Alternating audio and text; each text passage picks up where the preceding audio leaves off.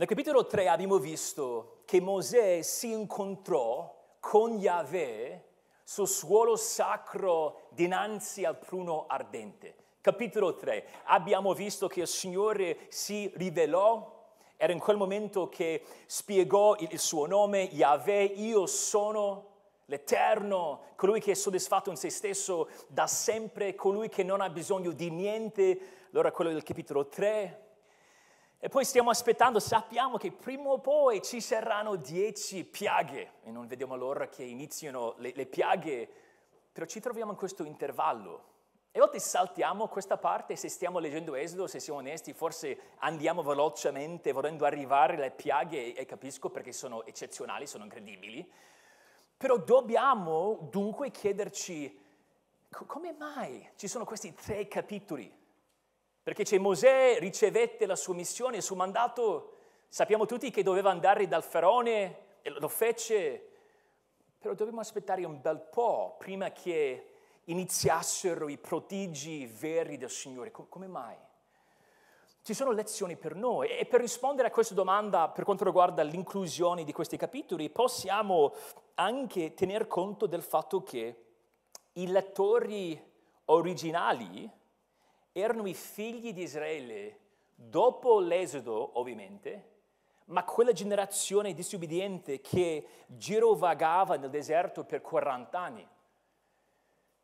Loro dovevano imparare in modo molto pesante come fidarsi del Signore.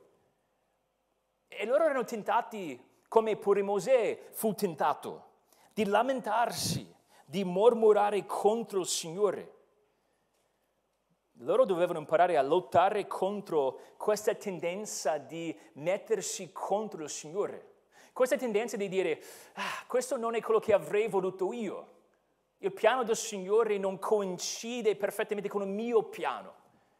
E allora Mosè scrisse di questi momenti nella sua vita e si trovano qua appositamente proprio perché noi, loro, dobbiamo imparare come fidarci del Signore. L'abbiamo spiegato così nell'ultimo sermone. Abbiamo detto che dobbiamo imparare ad interpretare la nostra esistenza alla luce dell'essere di Dio. Il credente maturo è colui che interpreta la sua esistenza alla luce dell'essere di Dio. Per il credente maturo Dio non è lontano, Dio non è semplicemente un concetto teologico, è reale, è vicino, è applicabile a ogni circostanza che dobbiamo affrontare. In altre parole, un altro modo per esprimere questo concetto è il fatto che dobbiamo interpretare la nostra esistenza alla luce dell'essere di Dio. Potremmo dire che dobbiamo vivere in vista della nostra conoscenza di Yahweh. Dobbiamo vivere in vista della nostra conoscenza di Yahweh. Infatti tutto l'Esodo ha quello come scopo supremo. Cos'è il fine ultimo dell'Esodo? E forse ci viene da dire la liberazione del popolo di Dio, giusto, però quello non è il fine ultimo o lo scopo supremo, è soltanto il fine penultimo. Dio ovviamente ha al cuore il suo popolo, vuole salvarlo, però il modo in cui salva, tutto quello che fa nell'Esodo serve a mettere in risalto il suo nome, cioè lo scopo ultimo, il fine ultimo dell'Esodo è esprimere e mettere in mostra la sua grandezza. In altre parole, vuole che tutti conoscono la sua grandezza. Infatti vediamo questo, se guardate Esodo 6, 7, dice, parlando a Mosè, dicendo a Mosè quello che doveva dire lui al popolo di Israele, vi prenderò come mio popolo, sarò vostro Dio, e voi conoscerete che io sono il Signore vostro Dio, che vi sottrae ai duri lavori impostivi dagli Egiziani. Ecco lo scopo supremo, la conoscenza del Signore. Però voleva, se andate a 7,5, voleva il Signore che pure gli Egiziani sapessero chi fosse. Questo è 7,5. Gli Egiziani sapranno che io sono Yahweh o il Signore, quando avrò steso la mia mano sull'Egitto e avrò fatto uscire i figli di Israele di mezzo a loro. Ecco quello che succede in questa storia, ecco come andrà a finire. Tutti sapranno che il carattere di Yahweh è l'unica cosa che può spiegare la liberazione del suo popolo. Ed è proprio questa la verità che il Signore ribadisce più volte. In questa sezione nella quale ci troviamo, il Signore ribadisce e ripete tante volte, io farò proprio questo. Lo scopo sarà che tutti sappiano chi sono, però io porterò avanti il mio piano.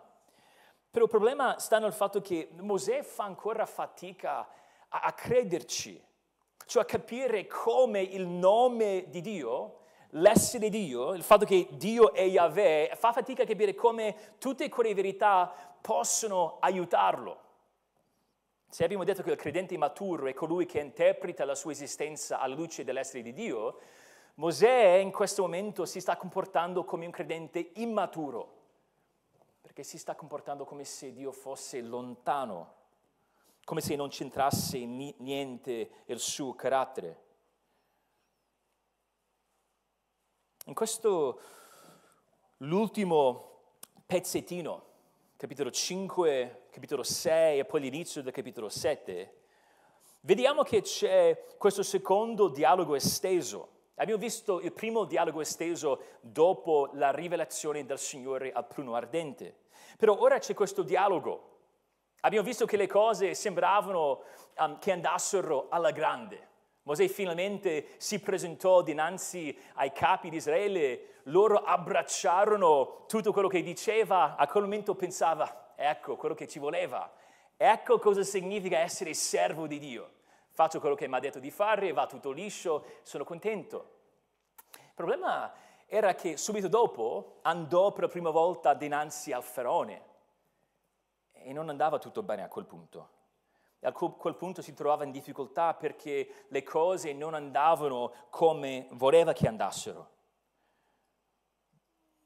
E vediamo in questa sezione che Mosè sollevò due obiezioni principali. Possiamo dire che Mosè doveva conoscere Yahweh, anche nel mezzo della difficoltà, quello che per lui non andava bene, lui nel mezzo di tutto quello doveva conoscere il Signore, doveva crescere nella sua conoscenza del Signore, nonostante le risposte di Israele, nonostante l'oppressione del Faraone, però c'erano questi ostacoli. E gli ostacoli che doveva affrontare Mosè sono gli stessi che dobbiamo affrontare noi. Perché se, in modo molto semplice, ci chiediamo, okay, interpretare la nostra esistenza alla luce dell'essere di Dio, come mai possiamo non possiamo farlo? Come mai falliamo così spesso? Quali sono gli ostacoli? Che cos'è nella mia vita che mi impedisce di vedere tutto alla luce della grandezza del mio Signore? Io direi, principalmente ci sono due ostacoli. Le nostre circostanze, cioè le difficoltà esteriori, le nostre circostanze. In modo molto semplice dico, è difficile per me vedere cosa sta facendo il Signore, è difficile per me saltare, andare oltre quello che sto vivendo, e allora non sono in grado di vedere quello che sta facendo il Signore. Allora le nostre circostanze, primo ostacolo, questi sono difficoltà esteriori, però poi il secondo ostacolo sono le nostre debolezze, ovvero difficoltà interiori. Io vorrei fare quello che Dio mi ha chiesto di fare, soltanto che vedendo chi sono, quello che sono, le mie mancanze, le mie debolezze, il fatto che sono del tutto inadeguato, non mi sento all'altezza, allora per quel motivo non ce la faccio. E vediamo che Mosè doveva affrontare entrambi questi ostacoli. Allora vogliamo guardare questi ostacoli, ed è bello perché vedremo che il Signore rispose direttamente a questi ostacoli. Quindi vedendo il modo in cui il Signore rispose a Mosè, possiamo capire come dovremo rispondere al nostro cuore quando dobbiamo affrontare questi ostacoli. Allora, il primo ostacolo, le nostre circostanze. Vedremo questo nei versetti 5 e 22 fino a 6 e 9. Leggiamo questo pezzo insieme. Allora Mosè tornò dal Signore e disse, Signore, perché hai fatto del male a questo popolo? Perché dunque mi hai mandato? Infatti da quando sono andato da Faraone per parlargli in tuo nome, egli ha maltrattato questo popolo e tu non hai affatto liberato il tuo popolo. Il Signore disse a Mosè, ora vedrai quello che farò al Faraone, perché forzato da una mano potente li lascerà andare, anzi, forzato da una mano potente li scaccerà dal suo paese. Dio parlò a Mosè e gli disse, io sono il Signore.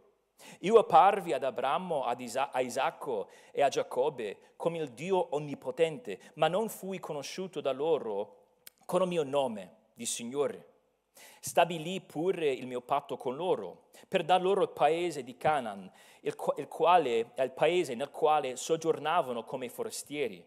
Ho anche udito i gemiti dei figli di Israele, che gli egiziani tengono in schiavitù, e mi sono ricordato del mio patto. Perciò di ai figli di Israele, io sono il Signore, quindi vi sottrarrò ai duri lavori di cui vi gravano gli egiziani, vi libererò dalla loro schiavitù e vi salverò con braccio steso e con grandi atti di giudizio.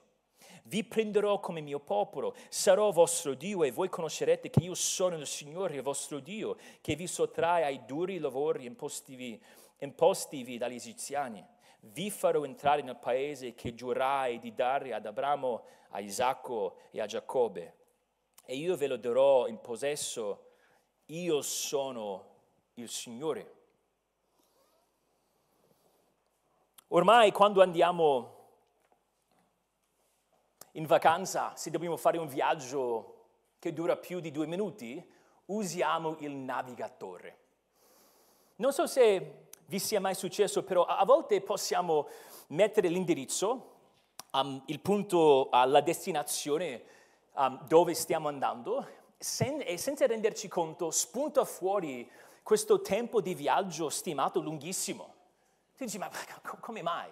E a volte piuttosto che cliccare macchina, cioè tempo di viaggio per la macchina, clicchi a piedi. Tu dici, caspita, 6 giorni. Ah, ok, scusa un attimo, ho sbagliato. Per andare da qui, da questa chiesa, bellissima, una chiesa meno bella, il Duomo di Milano, ci vogliono in macchina 1 ora e 43, ovviamente di domenica parlo di oggi, 1 ora e 43 minuti. Con i mezzi, treno, autobus, eccetera, sono 2 ore e 13 minuti. In bici, ormai Google ti dà anche in bici, non so chi sia che vuole andare in bici da qui a Milano, però se qualcuno ha voglia di fare questo viaggio in bici, stiamo parlando di 9 ore e 8 minuti senza sosta. Comunque, però a piedi ci vorranno un giorno 6 ore se volete fare questo viaggio a piedi. Ovviamente, vedendo le differenze tra il viaggio a piedi, un giorno 6 ore, e il viaggio in macchina 1 ora e 43 minuti, ti dà 2 prospettive diverse, 2 modi diversi per vedere la stessa situazione. Immaginiamo che per tutta la tua vita vivevi come se le macchine non esistessero. Sarebbe una vita strana. Vogliamo andare a Milano? Sono giorni. Ci vuole la tenda, ovviamente tu devi fare il camping tipo 6 notti per arrivarci. Cambia tutto. Però a volte, quando noi viviamo come se Dio non esistesse, cambia in modo simile la nostra prospettiva. Quello che dovrebbe sembrare difficile ma non impossibile, sembra impossibile proprio perché sto vivendo come se le macchine non ci fossero, come se Dio non esistesse. E allora quello che dobbiamo fare come credenti, non è di fingere che le difficoltà non siano difficili, quella è una falsità che la Bibbia non promuove mai. Le prove sono dure, ci provano, ci mettono in difficoltà, però non sono insuperabili perché il Signore è presente. In questa sezione vediamo 2 espressioni di incredulità. In realtà Questa sezione è incorniciata da due espressioni di incredulità. Se guardate i versetti 22 e 23 del capitolo 5, vediamo l'incredulità di Mosè e poi alla fine vediamo l'incredulità dei figli di Israele nel versetto 9. E risposero in modo abbastanza simile. Mosè, pur sapendo che il Signore aveva detto che avrebbe indurito il cuore del Faraone, in altre parole, non doveva essere colto di sorpresa, rispose male. Mosè non interpretava le sue circostanze alla luce di quella promessa. Quando tutto andava storto, secondo lui, quella è stata la sua prima reazione, avrebbe dovuto dire, aspetta un attimo, il Signore mi aveva detto che avrebbe indurito il cuore del Faraone. Però le aspettative di Mosè, e se dovessimo riassumere le sue aspettative, potremmo dire che voleva che andasse tutto bene. Le sue aspettative si schiantarono contro l'opposizione del Faraone. 5:5 il Faraone dice, io non conosco Yahweh. E il Signore sta dicendo, tutti sapranno chi sono. E fin da subito il Faraone dice, non lo conosco, non voglio conoscerlo. In altre parole, so chi è, però non mi importa niente, no, non è un Dio che ha un vero spessore. E la sua ira si riversò sui fratelli di Mosè. Noi sappiamo la storia, la produzione, dovevano produrre la stessa quantità di mattoni, però senza paglia. E per Mosè la risposta dei capi di Israele era angosciante. Se guardate il versetto 21, 5 e 21, alla lettera, quando dice ci avete messi in cattiva luce, come abbiamo detto nell'ultimo sermone, alla lettera sarebbe voi avete reso puzzolente il nostro odore davanti al Faraone. Puzziamo grazie a voi. Non possiamo nemmeno condurre una vita normale. Voi, Mosè, Arone, voi ci avete distrutti. Infatti dice nel versetto 22, 5:22, siete stati voi a fornirgli l'arma per ammazzarci. Tutto colpa vostra.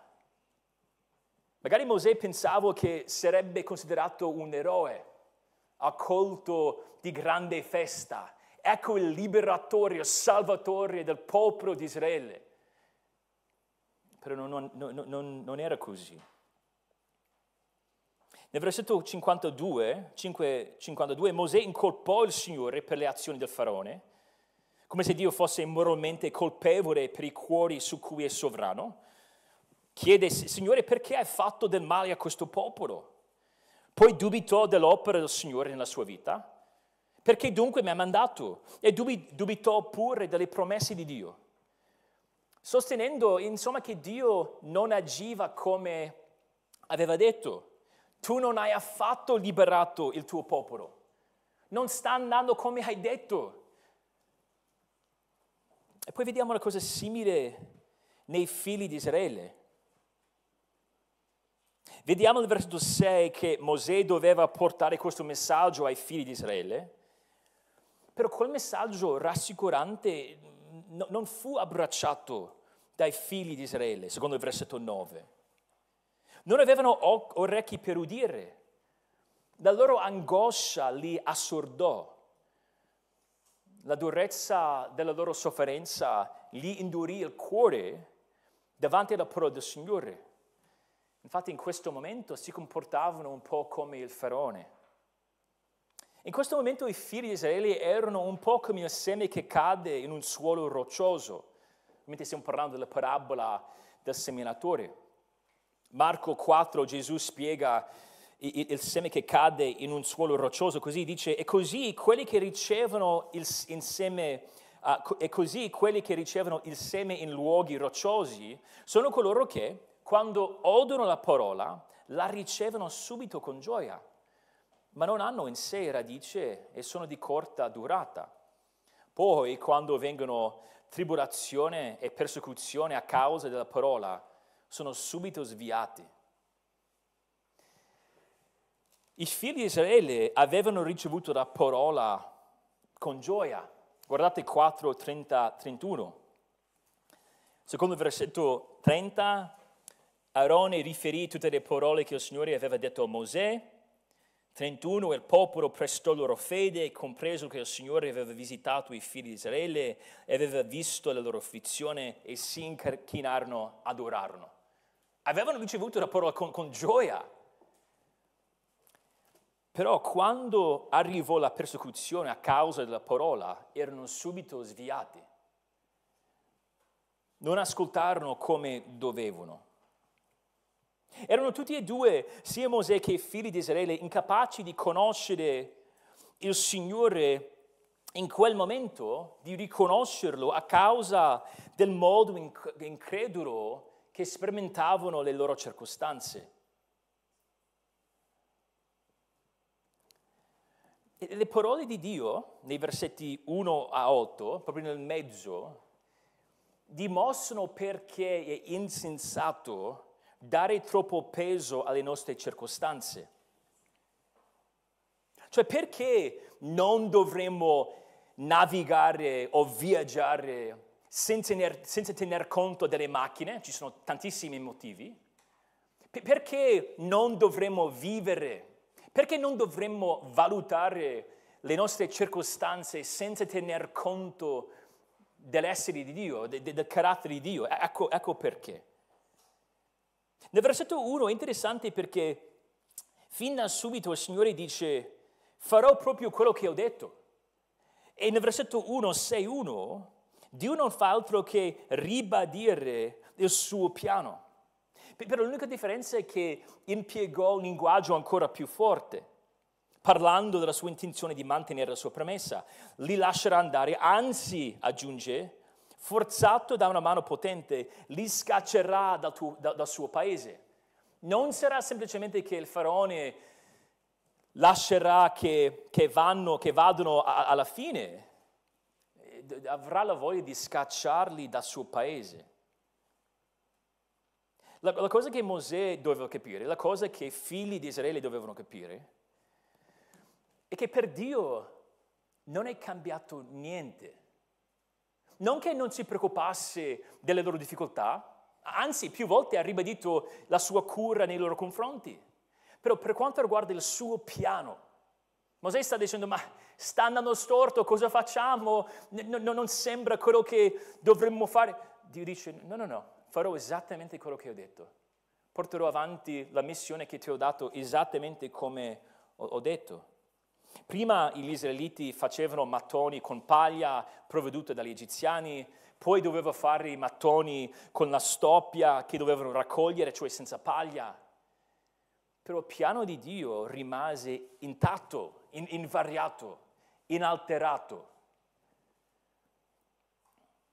Però il cuore della risposta è questa semplice frase che si ripete 4 volte. Nel versetto 2, nel versetto 6, nel versetto 7 e nel versetto 8. Io sono il Signore, tutto maiuscolo. Io sono Yahweh.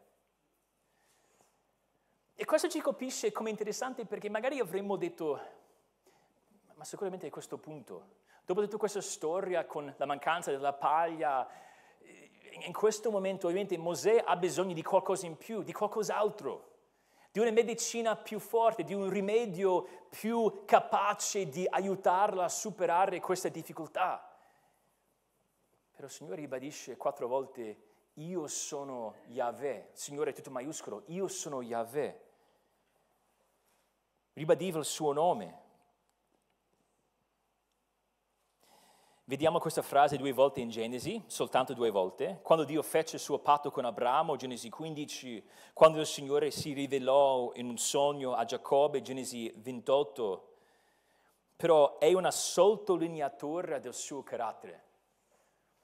In altre parole, esistere, perché ogni esistenza, ogni essere dipende da me.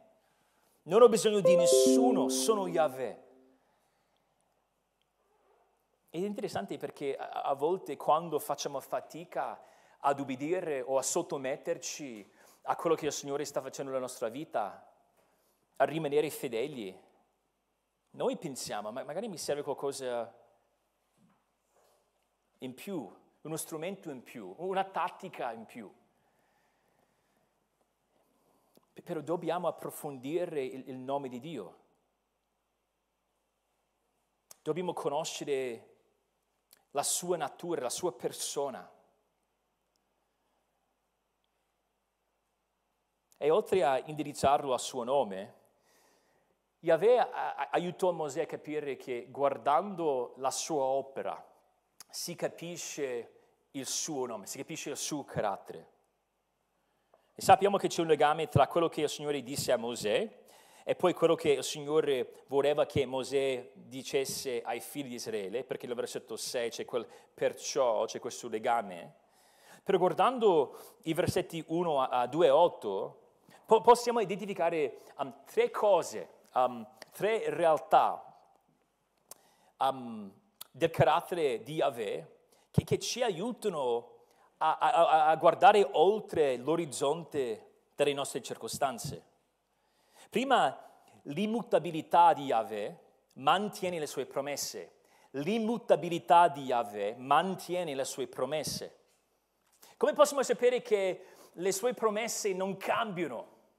Come posso sapere con certezza che non cambia idea, che non sceglie un altro popolo? Perché lui stesso non cambia. Il suo piano non cambia perché il suo piano è radicato nel suo essere. Mosè spiega, o il Signore spiegò a Mosè nel versetto 3, che voleva rivelarsi in un modo nuovo. Ora, non vogliamo sbagliare pensando che non si usasse il nome Yahweh in Genesi, perché in Genesi si trova circa 150 volte.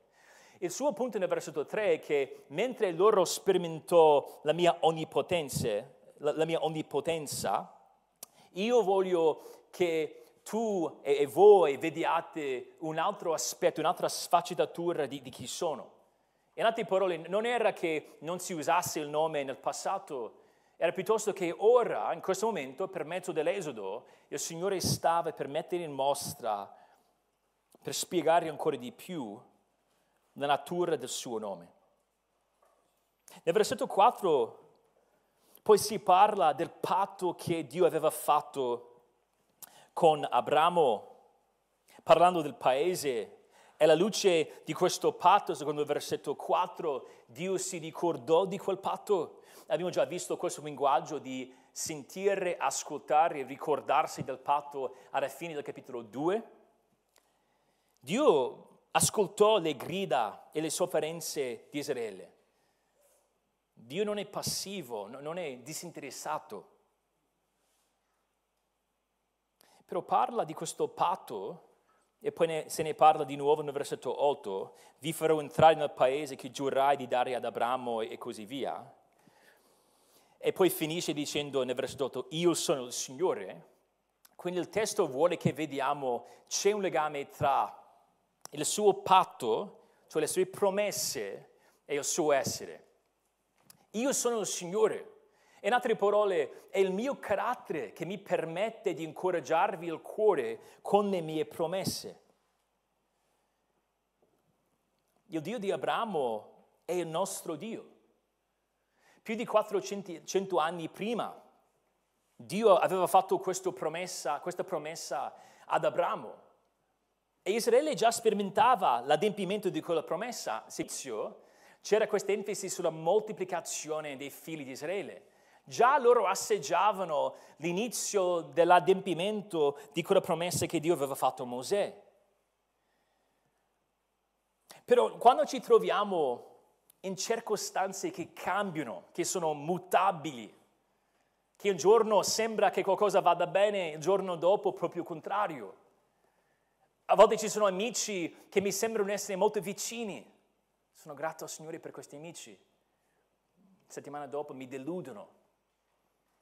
La nostra esistenza, le nostre circostanze sono mutabili, cambiano. Ci sono onde di novità di giorno in giorno. Come andrà a finire questo giorno? Non sappiamo. Il giorno dopo, una settimana dopo. Cosa farai tra un anno, tra 2 anni, tra 10 anni? Non sappiamo. Allora come possiamo non disperare nell'incertezza di questa nostra esistenza? Il carattere di Dio. Mi serve qualcosa a cui posso aggrapparmi, qualcosa di stabile, qualcosa di certo, qualcosa che non mi delude, qualcosa che può reggersi dinanzi ai giorni nei quali sembra che vada tutto bene, anche i giorni nei quali sembra che vada tutto male. Allora, in modo molto semplice, quando sono tentato di vedere soltanto le mie circostanze, ed è proprio difficile uscirne, che momenti in cui ci sono momenti che ci piombano addosso, e noi pensiamo, questo non è quello che volevo, questa non è la vita che pensavo che avrei avuto. In quel momento dobbiamo dire, sembra che cambi tutto, però Dio è immutabile, fa parte di quello che significa essere Yahweh. L'immutabilità di Yahweh mantiene le sue promesse. Ci sarà la vita eterna, questo non è la fine, questo non è il mio giorno migliore, questo non è la mia vita migliore.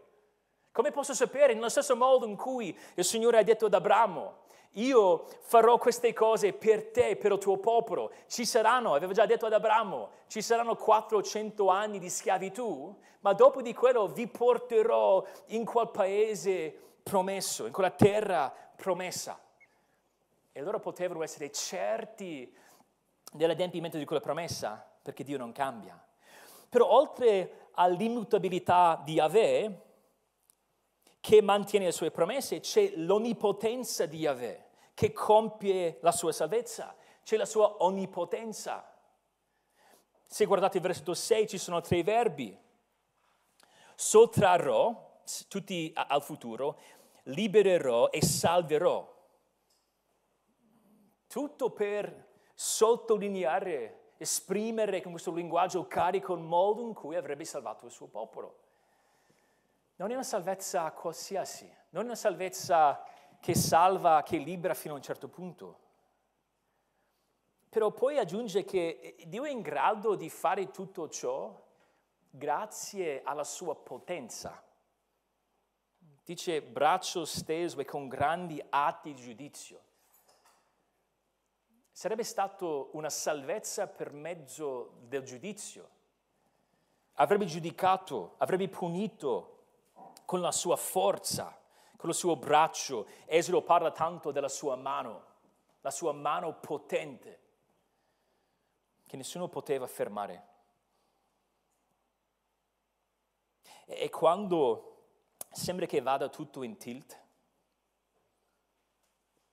quando sembra che ci siamo depistati, in quel momento devo ricordarmi che il Dio che ha creato tutto quello che vedo è onnipotente e si serve della sua onnipotenza per il mio bene. Ed ecco le 2 cose che dobbiamo mettere insieme qua. L'onnipotenza di Yahweh compie la sua salvezza. La nostra salvezza, andando dall'esodo alla nostra salvezza spirituale, è garantita, sappiamo che è abbastanza, sappiamo che è compiuta davvero, perché è un'espressione dell'onnipotenza del Signore. E il Signore non tenta a salvare qualcuno, non dice vorrei salvare. Non sta dicendo Mosè, ecco un piano, sarebbe bello se potessimo liberare questo popolo. No, non parla così, parla al futuro, farò, salverò il mio popolo, manderò mio figlio e lui morirà per salvare ogni persona che ho deciso di salvare. Non è una possibilità, non è una salvezza possibile, è una salvezza garantita grazie alla sua onnipotenza. E poi in terzo luogo, l'amore di Yahweh crea un rapporto con il suo popolo. L'amore di Yahweh crea un rapporto con il suo popolo. Nel versetto 7, vi prenderò come mio popolo, sarò vostro Dio e voi conoscerete che io sono il Signore, il vostro Dio, che vi sottrae i duri lavori impostivi dagli egiziani. Il Signore entra in rapporto con il suo popolo e qui i pronomi sono importanti. Io sarò il vostro Dio. Io sono il Dio dell'universo, sono Dio e punto. Però sarò il vostro Dio. Voi sarete il mio popolo. In teoria il Signore avrebbe potuto liberare Israele, mandarli via dalla casa della schiavitù in Egitto, senza instaurare questo rapporto con loro. Non è che dovesse prenderli come il suo popolo speciale. Però qui vediamo un'espressione del nostro Dio, un'espressione del suo cuore, del suo carattere. Dio esiste da sempre Padre, Figlio, Spirito. Dio è sempre soddisfatto in se stesso, proprio perché il Padre è soddisfatto nel Figlio e lo Spirito è soddisfatto nel Padre e nel Figlio. C'è un amore che esiste da sempre. Dio non ha bisogno di nessuno perché il Padre ama il Figlio. Il Padre e il Figlio amano lo Spirito ama Padre e Figlio. C'è un amore perfetto dal di dentro dell'essere di Dio. È già amato, ama e amato da sempre. Però fa una cosa incredibile. Questo Yahweh, colui che esiste soddisfatto in se stesso, quando interagisce con il mondo, vuole coinvolgere altri in questo rapporto. Vuole salvare non soltanto per dire ho liberato quelli, sì è un'espressione della sua grandezza, ma è molto di più. È un collegarsi a un popolo e poi quel popolo è collegato a lui. E vediamo una cosa simile nella nostra salvezza. Parliamo della dottrina dell'adozione. Noi siamo figli di Dio. Non è che Dio dovesse o che avesse dovuto farci diventare i suoi figli. In teoria avrebbe potuto perdonarci, giustificarci, avremmo potuto vivere come servi e soltanto servi per sempre. E noi siamo i suoi servi, ma non soltanto, siamo i suoi figli. E quello è qualcosa di certo.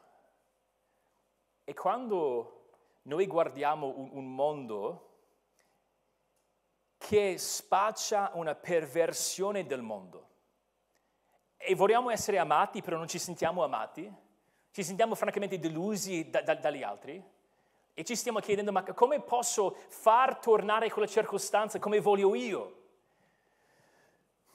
Dobbiamo ricordarci che se siamo in Cristo, se abbiamo abbracciato Cristo per fede, se abbiamo posto la nostra speranza nella sua morte, nella sua risurrezione, sul fatto che Lui ha compiuto la salvezza, noi siamo amati da Dio e dobbiamo ricordarci che l'amore di Yahweh crea un rapporto con il suo popolo e le mie circostanze non possono disfare quel rapporto.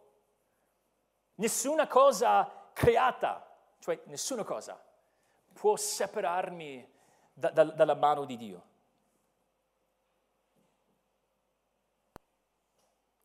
Un autore dice, ha scritto, parlando delle nostre circostanze, ha scritto che il tempismo di Dio coincide solo talvolta con le nostre aspettative. Il tempismo di Dio coincide solo talvolta con le nostre aspettative e la sua idea delle avversità che dobbiamo subire coincide solo talvolta con la nostra idea di quanto possiamo sopportare.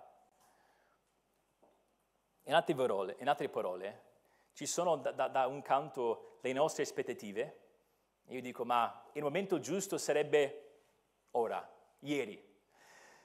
Ecco le mie aspettative. Il tempismo di Dio è diverso e non coincidono spesso. Ed è lì a volte che ci troviamo in difficoltà, quando non c'è quella coincidenza, quando non c'è quella sovrapposizione, quando non sono compatibili le mie aspettative al tempismo di Dio. Oppure quando vedo le prove che devo affrontare. Io dico, Signore, basta, è abbastanza. Ho imparato la lezione, non posso sopportare di più. Però lui nella sua provvidenza, nel suo amore paterno, dice no, ci sono ancora altre cose che devi affrontare. Ed è lì che dobbiamo ricordarci del suo carattere. Dobbiamo rivolgerci a quella frase, io sono Yahweh. L'immutabilità di Yahweh mantiene le sue promesse, l'onnipotenza di Yahweh compie la sua salvezza e l'amore di Yahweh crea un rapporto con il suo popolo. Però c'è un secondo ostacolo alla nostra conoscenza di Yahweh. Il secondo ostacolo sono le nostre debolezze. Abbiamo già trattato le difficoltà esteriori, le circostanze, però ci sono pure le difficoltà interiori, le nostre debolezze. Iniziamo a leggere nel versetto 6-9.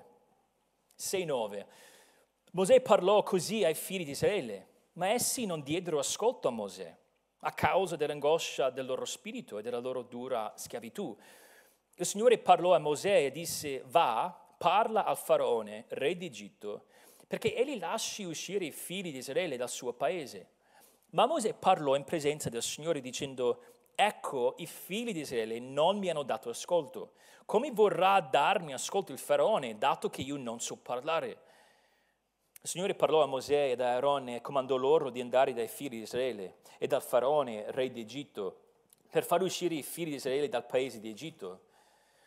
Questi sono i capi delle loro famiglie, figli di Ruben, primogenito di Israele, Kenoch e Pallu, Gerson e Carmi.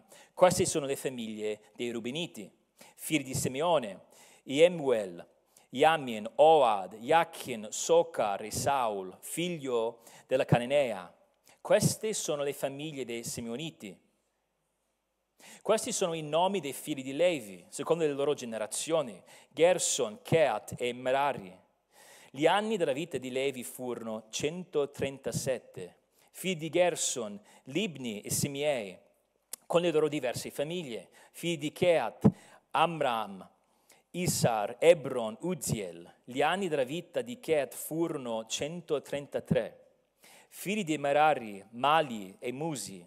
Queste sono le famiglie dei Leviti, secondo le loro generazioni. Amram prese per moglie Jochebed, sua zia. Ella gli partorì Arone e Mosè. Gli anni della vita di Amram furono 137, figli di Isar, Core, Nefeg e Sicri, figli di Uziel, Misael, Elsafan e Sitri. Arone prese per moglie Eliseba, figlia di Aminidab, sorella di Naasson. Lei gli partorì Nadab, Abihu, Eliezer e Ittamar, figli di Corre, Assir, Elcana e Abiasaf. Queste sono le famiglie dei Coriti. Eliezer, figlio di Arone, prese per moglie una delle figlie di Putiel, ed ella gli partorì Phinehas. Questi sono i capi delle famiglie dei Leviti, nei loro diversi rami. Questi sono quell'Arone e quel Mosè ai quali il Signore disse, fatti uscire i figli di Israele dal paese di Egitto, inquadrati nelle loro schiere. Essi sono quelli che parlarono al Faraone, re d'Egitto, per far uscire i figli di Israele dall'Egitto. Sono quel Mosè e quell'Arone. Quando il Signore parlò a Mosè nel paese di Egitto, il Signore gli disse, io sono il Signore, di al Faraone, re d'Egitto, tutto quello che dico a te. Mosè rispose in presenza del Signore, ecco, io non so parlare, come vorrà darmi ascolto il Faraone? Il Signore disse a Mosè, vedi, io ti ho stabilito come Dio per il Faraone, e il tuo fratello Arone sarà il tuo profeta. Tu dirai tutto quello che ti ordinerò, e tuo fratello Arone parlerà al Faraone, perché lasci partire i figli di Israele dal suo paese. Ma io indurirò il cuore del Faraone e moltiplicherò i miei segni e i miei prodigi nel paese d'Egitto. Il Faraone non vi darà ascolto, e io metterò la mia mano sull'Egitto. Farò uscire dal paese d'Egitto le mie schiere, il mio popolo, i figli di Israele, mediante grandi atti di giudizio. Gli egiziani sapranno che io sono il Signore quando avrò steso la mia mano sull'Egitto e avrò fatto uscire i figli di Israele di mezzo a loro. Mosè e Arone fecero così, fecero come il Signore aveva loro ordinato. Or Mosè aveva 80 anni e Arone 83 quando parlarono al Faraone. E, benché sia vero che la conoscenza di Yahweh dovrebbe portarci a una più chiara conoscenza di noi stessi, dopotutto il Signore stesso disse «Beati i poveri in spirito», le nostre debolezze possono, dall'altro canto, ostacolare la nostra conoscenza di Yahweh, cioè possiamo focalizzarci troppo sulle nostre mancanze, troppo sulle nostre debolezze e focalizzare troppo su quanto siamo inadeguati senza rivolgerci a Dio può depistarci, cioè tenerci lontani, distrarci da una riflessione sana. Vediamo che due volte Mosè si servì delle sue debolezze per giustificare la sua incredulità. Invece di dire, il Signore mi ha scelto, mi rendo conto di essere del tutto inadeguato, però il Signore mi ha scelto per questo compito, allora lo farò, si lamentava di chi era, di quello che era. Ecco lo sviluppo di questa sezione. Se guardate il versetto 10, 6-10, di nuovo il Signore ordinò Mosè di portare avanti la missione e di nuovo vediamo ancora un'altra volta che la missione non si fermò, va avanti. Nel versetto 12 Mosè obiettò davanti a Yahweh, cioè nella presenza del Signore, e avvolse la sua incredulità nella autovalutazione. Non so parlare. Non sono in grado di fare quello che mi stai chiedendo di fare. Ed è un po' sconvolgente perché abbiamo visto nei versetti 2-8 questo accento sulle opere di Dio. Io farò, salverò, tutto quello che avrebbe fatto lui. E passiamo da quei pronomi a questo io non sono in grado di farlo. Mosè piuttosto che aggrapparsi a quello che Dio ha detto di se stesso non può fare altro che guardare se stesso. Ora, si parlerà brevemente della genealogia, che so che sembra che sia spuntata fuori nulla, ci arriviamo, però la cosa che dobbiamo capire è che subito dopo Dio rinnovò il suo ordine, questo è 13, subito dopo l'obiezione di Mosè, nel versetto 13, poi c'è genealogia, poi nel versetto 28 la stessa cosa, Mosè si lamentava di se stesso, il Signore disse, insomma, devi andare avanti, perché ci penso io, il mio piano. E poi subito dopo, un'altra volta, nel versetto 30, 6-30, Mosè rispose nella stessa identica maniera. Ecco, io non so parlare, come vorrà darmi ascolto il Faraone? In altre parole, le mie debolezze freneranno la tua potenza. Abbiamo sentito della tua potenza, del fatto che tu avresti indurito il cuore del Faraone, però la mia debolezza è il problema. Interessante perché quando Paolo parlava della spina nella carne, il Signore gli disse, la mia grazia ti basta, perché la mia potenza si dimostra perfetta nella debolezza. La nostra debolezza dovrebbe spronarci a vedere ancora di più la grandezza del nostro Dio. Dovremmo dire, ma se il Signore può servirci di strumenti come noi, scarsi come noi, per compiere questi obiettivi incredibili, gloria a Dio. Però Mosè non ci arriva. E prima di parlare della risposta del Signore brevemente, non vogliamo sorvolare sulla ripetizione di questa difficoltà di Mosè, è una sua tendenza. E la cosa ancora più scioccante è che a questo punto Mosè due volte lo dice, non so parlare, ecco il problema, la mia debolezza, però già una volta prima, nel capitolo 4, aveva già sollevata la stessa roba. Infatti dice, questo è 4:10, ahimè, Signore, io non sono un oratore, non lo ero in passato e non lo sono da quando tu hai parlato al tuo servo, poiché io sono lento di parola e di lingua. Ora non sappiamo precisamente cosa avesse in mente, però secondo lui in qualche modo era inadeguato, c'era un problema nell'esprimersi in qualche modo. Però questa è la terza volta, già allora il Signore diceva nessun problema Mosè, sono paziente, voglio aiutarti, ho già ideato un piano, c'è Arone. Però di nuovo si trovava in difficoltà. Questa è una tendenza, era una tendenza di Mosè. Mosè quando si trovava nella difficoltà, piuttosto che ricordarsi delle parole del Signore, andava subito a questo problema.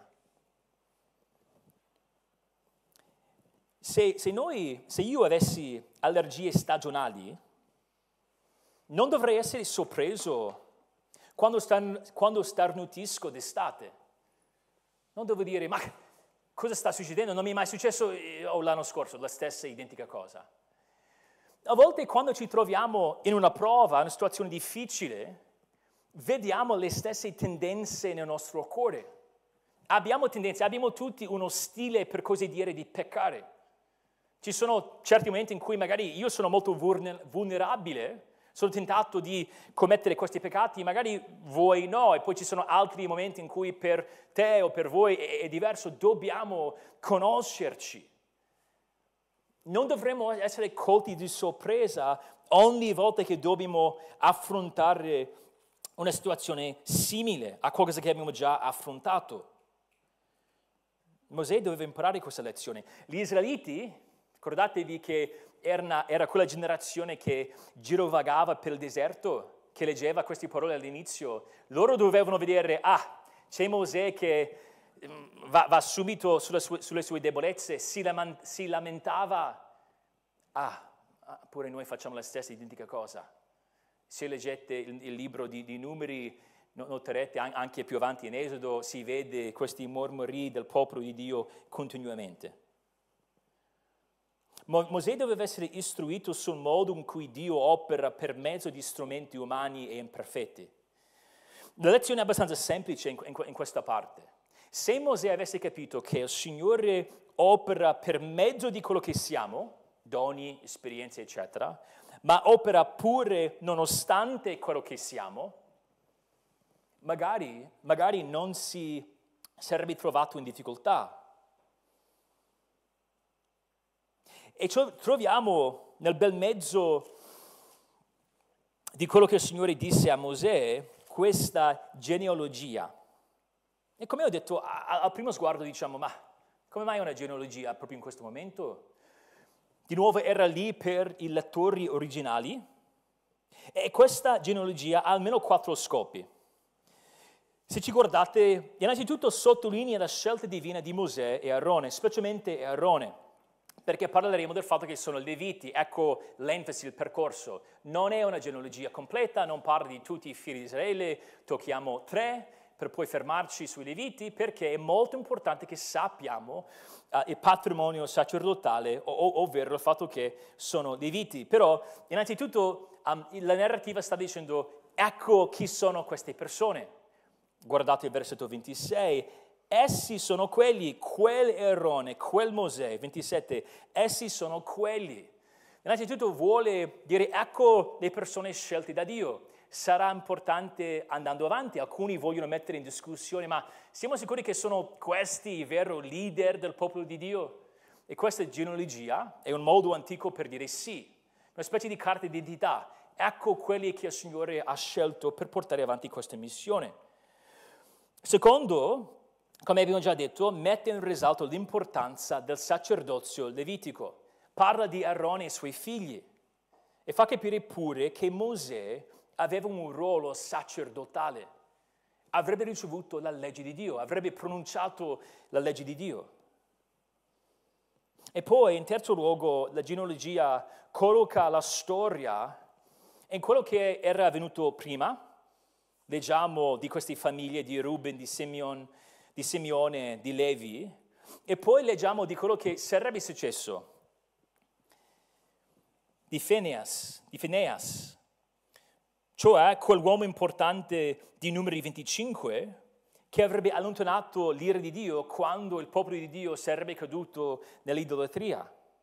In altre parole, in questo momento nella narrativa Mosè sta dicendo io non so se io ce la faccia, magari non sono in grado, sono troppo indebilito.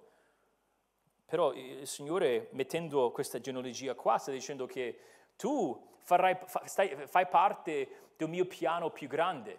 Prima che ci fossi tu, operavo così per mezzo degli uomini, dopo userò altri per portare avanti la mia missione. E tu devi capire che è così che agisco, servendomi di uomini. In quarto luogo, la quarta cosa che impariamo dalla genealogia, uomini imperfetti. Non possiamo non vedere che qui ci sono uomini imperfetti. Abbiamo detto che tocchiamo 3 figli di Israele, Ruben, Simeone e Levi, proprio perché volevamo focalizzarci sui Leviti, però secondo me non soltanto per quel motivo. Se pensiamo a questi 3 fratelli, dobbiamo renderci conto che sì, erano usati da Dio, però avevano problemi. C'erano delle scene pazzesche, momenti veramente peccaminosi nei quali si furono cacciati. Andate a Genesi 49. Genesi 49. E so che parlare di genealogie verso la fine non è facile, però Genesi 49, perché questi 3 nomi si vedevano insieme così. Esodo 1 c'è un elenco, però non è soltanto loro, però oltre ad Esodo 1 pensiamo a Genesi 49 dove impariamo chi erano questi fratelli. Questo è quel momento in cui Giacobbe benediceva questi figli, questo è 49, Genesi 49, 3, Giacobbe disse, Ruben, tu sei il mio primogenito, la mia forza, la primizia del mio vigore, eminente in dignità, eminente in forza, impetuoso come l'acqua, tu non avrai la preminenza perché sei sadre, hai profanato il mio letto su cui eri salito. Quello si impara in un solo versetto prima in Genesi, e forse è la prima volta che gli altri avessero sentito di questo. Ecco il primogenito, aveva commesso quel peccato. Però sicuramente non Simeone e Levi, ma nel versetto 5 Simeone e Levi sono fratelli, le loro spade sono strumenti di violenza. Non entri l'anima mia nel loro consiglio segreto, non si unisca la mia gloria al loro convegno, perché nella loro ira hanno ucciso degli uomini, nella loro malvagità hanno tagliato i garretti ai torri, maledetta la loro ira, perché è stata violenta, e il loro furore perché è stato crudele. Io li dividerò in Giacobbe e li disperderò in Israele. Tutto per dire 3 nomi menzionati, 3 fratelli che avevano commesso questi peccati pesanti. Mosè, se torniamo ad Esodo 6, diceva no, io non posso essere usato perché ho questo problema. Quello che avrebbe dovuto pensare era il seguente: il Signore ha già scelto di usarmi, nonostante quello che ho fatto, perché io sono un assassino. Prima di andare nel deserto di Madian, cosa ho fatto? Avevo ucciso con le mie mani un egiziano, provando a portare avanti il piano come volevo io. Però il Signore ha deciso di operare nonostante chi sono, esattamente come Ruben, Simeone e Levi. E questo non è per dire va bene peccare perché il Signore può usarti comunque, non è quella la morale della favola, della storia. Il fatto sta che noi siamo tutti caduti. E se vediamo la nostra caducità e diciamo non posso essere fedele, quello è un inganno, una bugia, qualcosa che non possiamo credere. Prima dell'incarnazione c'erano solo uomini imperfetti che agivano per Dio. E allora il Signore dice, devi andare avanti. Ecco il punto, il Signore si serve sempre di uomini imperfetti. Però di nuovo 6:30 diceva, ma i miei limiti eclissano in qualche modo le tue promesse. Dio gli diceva di andare avanti, ma lui guardava ancora se stesso. Nei primi 7 versetti del capitolo 7, velocemente vogliamo notare che ci sono le stesse lezioni dalla genealogia. Nei primi due versetti vediamo che Dio ha già provveduto a tutto, aveva già questo piano di servirsi di Arone e avrebbe funzionato proprio perché è il Signore dietro tutto. E la risposta ha a che fare con la natura della sua mediazione, cioè il modo in cui agisce. Parlerà per mezzo di Mosè. E poi c'è una nota ironica, perché Mosè diceva, ma nel versetto 36-30, ma non vorrà darmi ascolto il Faraone. E Dio disse, ma appunto, perché io dovrò indurire il suo cuore. Nel versetto 4, il Faraone non vi darà ascolto. Dice proprio quello. Ma Mosè, ti sta lamentando, però non hai capito che è proprio quello il piano. Non ti darà ascolto, quello te l'avevo già detto. Devi smettere di focalizzarti su te stesso. E poi, quindi di nuovo, il piano andrà avanti, poi alla fine c'è questa nota che conclude questa parte, questo intervallo tra rivelazione del suo nome nel capitolo 3 e l'inizio delle 10 piaghe. 6-7 impariamo che fecero come erano stati ordinati. Però qui, proprio in questa sezione, perché ci aiuta a capire come dobbiamo vedere Mosè, impariamo che Mosè aveva 80 anni, Arone 83. Non entrarono nella sala del trono del Faraone come due campioni, come due vincitori. Erano armati di un bastone. Erano due ottantenni, non è una squadra, un esercito che incuta paura. Però il Signore si servì di loro comunque. Noi, forse in tanti contesti, tanti momenti, noi pensiamo, ma vorrei tanto evangelizzare quel vicino di casa, però... Cioè, io non sono teologo, chi sono io a parlare con quel vicino di casa? Sicuramente c'è qualcun altro. Ma quella sorella ha bisogno di incoraggiamento, sta male da un po' di tempo. Ahimè, io parlerei con lei, però io non so usare bene le parole, non so incoraggiare come dovrei. Però quando si tratta di qualcosa che il Signore esige da noi, cioè un comando, un qualcosa che dobbiamo fare, in quanto il Signore ci dice di farlo. Non possiamo nasconderci dietro queste scuse che hanno a che fare con le nostre debolezze.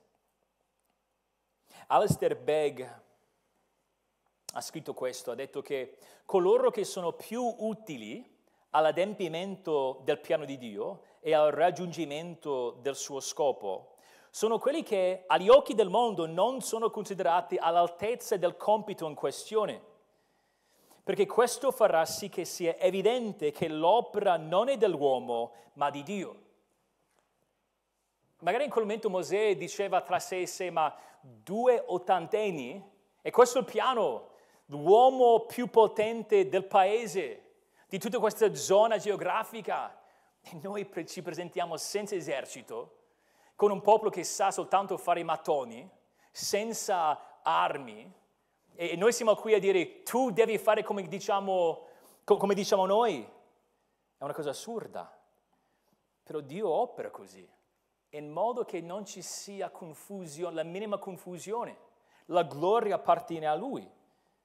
Begg va avanti dicendo, questa potrebbe essere per te una cattiva notizia, se vuoi aggrapparti al tuo orgoglio e alla tua autosufficienza. È una cattiva notizia se desideri ricevere lodi o ricevere le lodi per la tua opera. E poi dice, invece è una meravigliosa notizia se sei consapevole di essere inadeguato per il compito di Dio, se sei consapevole di essere inadeguato per il compito che Dio ti ha assegnato. quando vedo la mia debolezza, non dovrebbe diventare una scusa per non agire, proprio il contrario. Dovrei pensare, non vedo l'ora di vedere come il Signore si glorificherà per mezzo di me. Se ho peccato, devo confessarlo, voglio lottare contro la mia carne, devo farlo per forza. Però il Signore ha da sempre usato persone imperfette in circostanze difficili per portare avanti il suo piano per la sua gloria. Oh Signore, ti ringraziamo per questo studio. Ti prego di benedirci, di darci grazia, di portare a casa queste lezioni. Aiutaci, oh Signore, di non essere ostacolati né dalle nostre circostanze né dalle nostre debolezze. Preghiamo che possiamo imparare a dipendere da te, perché tu non dipendi da nessuno. E preghiamo tutte queste cose nel nome di Cristo. Amen.